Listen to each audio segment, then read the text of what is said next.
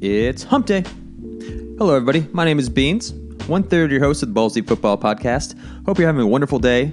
Hope you enjoyed Texans Tuesday, but if you're not, and if you're tired of Texans talk, don't worry. We're going to jump back on some fantasy to talk today. We're going to continue our 100 items, our 100 facts you need to know for the 2017 season in regards to your fantasy football team. So, this is an article released from ESPN and we've been going over it. We had a part one that's available to listen on episode. Today is going to be part two. We're going to get you ready for our fantasy draft on Friday night, and um, we're going to air that. And I'm not sure how we're going to air that quite yet. Obviously, we'll do an anchor coverage, but I might even do a live stream of YouTube or a YouTube video uh, to have a better visual of all the players and things. Well, we don't know. Either either way, we're going to share it. We're going to document it so you guys can see what's going on and see how we operate as a team and we might even break down on how our league is structured because we do things a bit different. It's a PPR league, but we have a few tweaks in it where we can run two tight ends. So it kind of adds a little dynamic, and we can explain why we do such things and why we have a team or why we have the league as we do over the course of the years to make it really competitive, really fun, and really fair. So we'll definitely get ready for that. And like I said, we'll take you through the week with the fancy facts, and we'll take any calls. Please call in if you want to talk about any of these items and we'll surely hit on any news items that come up, but I don't really see anything new. It's just Jay Cutler, Jay Cutler, Jay Cutler. Oh, and I was thinking more about my idea, what I mentioned yesterday, the United Nations of Anchor Channels. And so, what I'm thinking, it'd be really cool to have some kind of, you know, it would be awesome if Anchor had this, but, you know, it would be cool if another website was available where we could see all the anchor channels. You can maybe see the topics that everyone's going to talk about during the day if you had a schedule. And if you could also, reach out to other channels for interviews for more of like a networking thing. So think like LinkedIn, but for Anchor. I don't know. Um, because during the season, right, if there's a big Cowboy story, I'm going to want to maybe set up an interview with Phil. Or if there's a big 49ers story, I might want to set up an interview with Harv at Seek for uh, Sports. So that's just what I was thinking. And I might talk to Maya to see if she can help me build this thing. I don't know. So just an idea. play with that, see where it goes. But also, good chance to mention we do have a Twitter account, Go Balls Deep FB, at Go Balls Deep FB on Twitter. You can follow us and it actually help us get this conversation going. Um, and we can talk about you know what this ideal way to maybe communicate across channels would be. I mean, of course, you can call into one another, but then you kind of lose it. You may forget that you have something planned or scheduled. Um, I, I, just like the idea of being able to see everyone's schedule to be like, okay, I'm not going to talk about this because okay, Phil's covering the Cowboys, or oh, I'm not, I don't need to talk about this news item, or something like that. You know, like I said, the United Nations of anchor channels, and um, it'd be cool again to kind of some have some kind of networking thing where you know if someone wanted to talk about AFC South, you know, obviously we done boys on the Texans, we could talk Texans all day, so. I, would, I think just think it'd be really cool because as a listener, you're probably going to favor a lot of these sports channels because Anchor isn't something where you're constantly, constantly on. So, you know, strength in numbers, men. And I'm not trying to take anyone's glory. You do you, boo boo. You get your brand going, you get your glory. But if we're here providing some form of entertainment, we're providing it for the listeners, and we should make the best show for the listeners, y'all. Just my idea. All right, let's get into football talk now. Hey guys, Matt from the Big Fat Future. Uh, listen, I'm a little disappointed. Um, there's some big news and uh, and some common ground between us Texans and Patriots fans um, which is that uh, Vince Wilfork, who, as we all know, is the best 3 4 nose tackle, the best pure two gap nose tackle in football, has retired. Wanted your take on it uh, and Vince's legacy. We know what it is here in uh, here in the uh, the cold, bitter reaches of New England. Would love your perspective on it uh, as Texans fans as well. What's up, Matt? Yeah, I totally missed that yesterday. Well, I saw it, but I missed kind of reporting it on Anchor and talking about it. I meant to. Uh, the day kind of cut away from me, but yes, Big Vince, he has retired and he even had a really cool YouTube video for anyone who hasn't seen it. Go check it out. He had a really funny video sponsored by Kingsford Charcoal. He's going to do a, I believe, a retired retirement tailgate or some some kind in uh, New England. Should be really cool. It was really funny. Um, we really enjoyed having Big, Big Vince here. He was such a character, you know, on the on Hard Knocks. He was hilarious to watch. But more importantly, I remember when we brought him in, it was it was in hopes to kind of him teach the younger guys how to do the Patriot way, be a good team, be a good pro. And I remember we had drafted a nose tackle from Notre Dame, I believe. I'm forgetting his name at the time. But he just never got his stuff together, and the hope was like Big Vince would show him how to be a pro, and Vince actually took over the job. So he's been great. I know JJ Watt really appreciated his time. And um, so, yeah, we'll definitely miss him. I did think I kind of glossed over it a bit because we technically his contract ended. He was a free agent, and so we were kind of already moving on from Vince Wilfork era, the, the short time he had, and so I guess his retirement, yes, it comes, but not as a surprise. I think everyone expected him to retire. I don't think another team was going to sign him to be their starter. But uh, yeah, we're, we're happy for Big Vince, and we'll always uh, be indebted to him. I'll spit, y'all react. Here we go.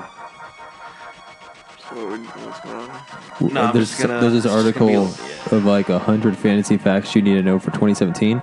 And we were just going through them one time, and we're just going to pick back up like at number 50. I'll say We- them and y'all react. You Yeah. agree or disagree? Sometimes they're like, whoa, that's amazing. Sometimes it's like, that's bullshit. Okay. Cool. Fire. Let's So, hear it. Pretty much. All right, here we go. Uh, whew, man. Um, three different times in his NFL career, Adrian Peterson has failed to gain 1,000 yards on the ground. Only three different times he's failed to hit one 1,000 yards on the ground. Okay. Last season was one of those three times. What were the other th- two times? Shit, I'm not sure right now. Okay. No, Shit, that's why that- we got that's that okay. done. That's how we do it. Does that include? Obviously, it can't include. Probably one year he tore his shit, right? Yeah. Right, that that makes Um, sense. I got it up right here. So the three times it happened, besides last year, it happened in 2014. I want to say that's when he was spanking his kid. Probably. So he got suspended after the first game. Yeah. And then 2011, 970. That's when he tore his knee. But I mean, if I just read off the stats from 2007 to now, basically 10 years, 1,300 yards, 1,700 yards, 1,300 yards, 1,200 yards, then he missed it by 30 yards. Then he followed that up 2012 with 2,000 yards, 1,200 yards. Then he beat his kid with that switch in 2014 just two years ago, 1,500 yards. Last year, we know what happened. So what? Actually, what did happen last year? What, what injury was it? And I think he, I don't know if he tore his knee. Right? I thought it was a meniscus or something. It was. Yeah, something to do with his knee for sure. yeah. Let me see. Oh, torn, yeah, torn meniscus. He suffered a torn meniscus in against Green Bay Week Two, September 18. Okay. Okay. Yeah, torn meniscus, man. And now he's sharing carries with Mark Ingram. Well, I mentioned like I've actually picked Mark Ingram like late in rounds before, and he's been a good goal line back for me. Yeah, so like, but now it's AP in there, and if man, I don't know if he's gonna get those yards. Shit, let's continue on. After that fact, fact 52. In the season after the previous two times he failed to gain a thousand yards, so basically, you know, he's out for vengeance. He rebounded on those seasons with 1,400 or more. so basically, what are they trying to say here? AP's due for a comeback this year. I think he'll have a pretty decent year. Did you hear about the O lineman that they uh, they signed and released within like five days? Nah. Know what happened? Oh, so there's this lineman that a second round pick with the, the Broncos does a four year contract. After a four year contract, he goes to the Chargers for a five year contract, gets released at, only after two years. So basically, he sucks. He's like kind of a bust. Uh-huh. And so then the Saints picked him up this year, and after like five days, they cut him. Wow. And they it was because they said his knees. I think he had some problem with, with his knees. Oh, man. And, the, Oh, and the Saints actually, but the Saints have a lot of injuries on the line right now. They have a lot of their line on the PUP list. So when he came in, and he was like hurt. They're like, "Nah, man, we need fresh bodies." So Yeah. get it, get uh, Yeah, it's gonna need them damaged goods, But like motherfucker. that, That's unfortunate. that's embarrassing, right? Like you go Better through all this your work receipt, motherfucker. to sign a contract and stuff, Damn, they get cut off. Yeah. and then and then you just come in like for five days, and you're like, "Oh, bye." Anyway, Back to facts. You know, at least he got paid for those five days for sure. Oh yeah, hell yeah. Last year, 2016, Minnesota Vikings offensive line ranked 31st out of 32 in yards per carry before first contact. So the line sucked. Which one? Uh, the Vikings, their O line ranked 31 out of 32 teams in in yards per carry before first contact. So basically, how long they could hold on to that D line, let the running back break through at least the line of scrimmage. Follow that fact up with what? The Saints O line was ranked sixth. So up? they're basically saying AP is going to have a comeback here, and we all How do we all feel I like about how that? you I like how you're deciphering the, the clues. See that? Yeah, yeah. Yeah. reading I'll between the let you go. lines. That's That's, how we'll do it. It's That's how reading we'll between it. the lines. Let's going balls deep here. Oh yeah, balls you already deep know. Balls, podcast. balls deep. Yeah, I Uh, agree. What's up, Frank? There you go. I, I agree, and I think it'll, you know, it'll have another included effect where, you know, Drew Brees will probably have a, a greater year also as a result of it. Let's go. Let's show. Let's keep showing these running backs love. Fact 55. Frank Gore entered the 2015 season as a 32-year-old running back. In the two seasons since he that time, his yards per carry rate has decreased by 16%. His yards per game has dropped by 16%, and his touchdowns per game dropped by 4% Don't- from his career averages. So yeah, he's having lows in everywhere. If 32-year-old Adrian Peterson followed that follows that same career trajectory as Gore and plays 16 games this year, 1,498 total yards and 13 touchdowns. How many? So so if he basically falls 16% below his career averages, like Frank Gore did, these are what his numbers are going to pan out to: 1,500 yards and 13 touchdowns. That just showed you how much of a beast he's been. Seem, seems to be about par for the course. And so That's they're nasty, and they're, man. they're trying to say like um, it's the same for everyone. The curve. Yeah. So But either way, yes. reach for AP is what ESPN is saying here. Uh, Melvin Gordon was running back eight, the eighth best running back in 2016, with 1,416 yards from scrimmage and 12 touchdowns. Very nice. That's actually pretty surprising. That's This- good because I, I drafted him I think rookie year and he didn't do jack daily squat. And so what? it's And- good to see him doing something. And I think the Chargers going to steal the AFC West, but we'll holler at that later. What? It'll be because they ride Gordon. In the past five years, there are only two running backs who carried the ball at least 250 times and averaged more yards per carry than Jordan Howard did last year. Jamaal Charles and Adrian Peterson. Jamaal Charles. Haven't heard that name. Howard Jordan also averaged 5.6 yards per carry on his 202 carries that he had against teams that won at least eight games last season. One of those crazy old. So this is running back for the Bears, right? Huh? Running back for the Bears. Yeah, yeah. Okay, just, just making sure. That 5.6 yards per carry on his 202 yards was most among the 37 running backs that had at least 65 carries against these at least eight plus win opponents. That's not bad, man. Basically, oh, the next fact is kind of eye opening. Only Ezekiel Elliott and There you. Le'Veon Bell will enter 2017 with longer streaks of games with at least 10 fantasy points. Howard finished last year with six straight. Oh, last season was Mar- Marty Mornhinweg's first season as offensive coordinator in Baltimore. Uh, okay. Interesting. Yeah, why do I care? How do they do? That's what the next fact will probably say. In that season, 26.9% of completions went to members of the backfield. So, wow. Okay. okay, okay. Likes to dump Ray it off Rice. a lot. A quarter of their pass plays went to the backfield. Yeah, yeah. A quarter so- of their completions went to the backfield. For comparison's sakes, Odell Beckham Jr. accounted for 26.8% of receptions for the Giants last season. Okay. With Steve Smith Sr., Dennis Pitta, Kamara, what, Aiken? Yep. Kamara Aiken, who is that? He was a receiver. Like, Kyle Juzowski.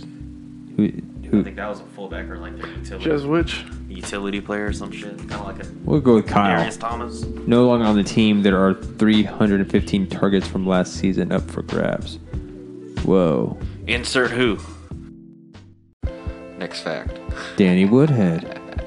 Since 2013, Danny Woodhead has 167 catches, eighth most a month running backs, despite 27 missed games. That's Whoa, kind of nasty right that's there. crazy. So he's, So a he's- PPR god. Danny Woodhead is the shit. Oh yeah, y'all had you had Woodhead. Maybe just for a short period of time. I forget. Is it so, one particular person usually has had him? I don't, remember, I CJ? don't remember who it is. Is it CJ? I don't know. Last year, who I think CJ had him last year. Actually, no. I think it was it was Bernal before that. So as of June 22nd, he is going in the eighth round of PPR drafts on ESPN.com. This guy's a back-to-back two-time winner of the Division II Heisman Trophy, the Harlan Hill Trophy. Man, he's like Fitz. He's been on on uh, he's been on uh four teams. Started with the Jets. Was he on Hard Knocks? Who? Yeah, he was on Woodhead. I don't remember if he was on Hard Knocks. The year the Jets were on Hard Knocks. I think they mentioned like him getting cut. He was there for a couple years, and then went to New England for a couple years, and then San Diego Chargers. Now Baltimore, man. He's just loving the AFC, man. He doesn't want to come over to the NFC. 32 year old running back, but no one's talking about him declining. He's 32. Yeah, Danny? yeah, man. Wow. Whoa. No He's, uh, way. Okay. Danny, are you okay? Yeah, man. Remember, this guy went undrafted in 08. Okay, so 68. Last year, one player, Ryan Mathews, got 69.6% of carries inside the five yard line for Doug Pederson and the Philadelphia Eagles. Okay, so that's kind of cool. But during the past two years, no player in the NFL has gotten more rushes inside the five yard line than LeGarrette Blunt. Ooh. So that's Wow. that's pretty. Ooh. We already talked about this. Like, I mean, We brought Blunt. LeGarrette Blunt way back in the day. This is a good Throwback Thursday topic if we had to do it. yeah. I mean, Blunt was already. liked Blunt as a He's already been like a heavy goal line Player. back, and now they're Blunt saying, blowing. well, he's going to an offense that's going to even showing. feature that more. Blunt blowing. Tits showing. I guess I got to put that in there. It's going in. You'll freestyle eventually on here. Last season, the Philadelphia Eagles were eighth in rushing yards before first contact. I like that. I like that. The Patriots were tied for 12th. Okay. Okay. Rookie Donnel Pumphrey. Pumphrey. Is that am I saying that right? Pumphrey mm-hmm. Pumphrey. is five foot eight and 169 pounds. Darren Sproles is five foot six and 185 pounds. Wendell Smallwood is five foot ten and 208 pounds. LeGarrette Blunt is six feet and 241 pounds. Yeah, that's perfect. So Blunt's got 40 pounds on these boys.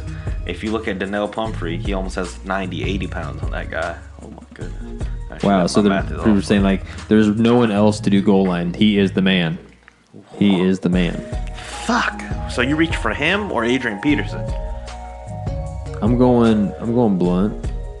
Blunt's still younger, right? I mean, how old is Blunt? I just don't know what the carries are gonna be like in New Orleans, right? I mean, what if Ingram is doing great?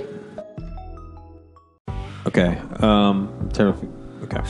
Damn, this has been a deep 20, 30 facts on uh, running backs. Right. Like so, 73 with LeSean McCoy, Ezekiel Elliott, J.J. Mike Gillislee, right, were the only running backs in the NFL last season to average more yards per carry and have more rushing touchdowns than Isaiah Crowell. Wow. So only those four backs, McCoy. So Bills, Dallas, Miami. Isaiah Crowell of Mike the Gillespie and McCoy were on the same fucking team Browns. last year. Wow. So Crow had a high yards per carry, and he scored. How many rushing touchdowns this guy scored last year? Why no was one's he under the think of him. radar? I guess Running was back on the Browns. No one's ever gonna think of that. He scored seven touchdowns last year. It's actually not bad. Damn. Crowell is only one of six backs in the NFL under the age of 30 with at least 145 carries in each of the past three seasons. So he gets the rock all the time. They're basically bringing age into this now, s- saying because this guy's not above, because he's below a certain line, he's more valuable. Fucking He's never missed a game in the NFL in, the, in his NFL career. He's never missed a game. Well, the age of 30 has been associated with the age of decline in running backs for a while now. In this offseason, the Browns beefed up their offensive line. They signed guard Joel Bitonio to an extension while signing guard Kevin Zeitler and center J.C. Tretter to go along with Joe Thomas. Sorry, I am. These names are. I'm not familiar with these names. Who are these people? Basically, I guess the Browns beefed up their O line. yeah, what they signed ESPN's trying to say. I don't say. know O lineman. Who knows O gonna- lineman? All right, all four of these players rank in the top 13 at their position per Scouts Inc. All right. You know, I like how I mean I'm, I appreciate anyone who does like favor the channel and stuff, but I know a lot of people do call in and they're like, "Hey, I love the content, love the content," but it's like we can see who listens to the episodes, Yeah. so I can see you're lying. So just like you know, if you don't if you don't listen to it, that's okay, that's cool. fucking, Don't you know? say you, yeah. Just don't say you do. Just say what's up. Just say, just say what's up. Yeah. Appreciate it. I see you doing your thing, but don't say you listen to it. I know everyone out there can feel it. I'm gonna make sure I post this segment. this is called keeping it real. Keeping it real. When keeping it real goes wrong.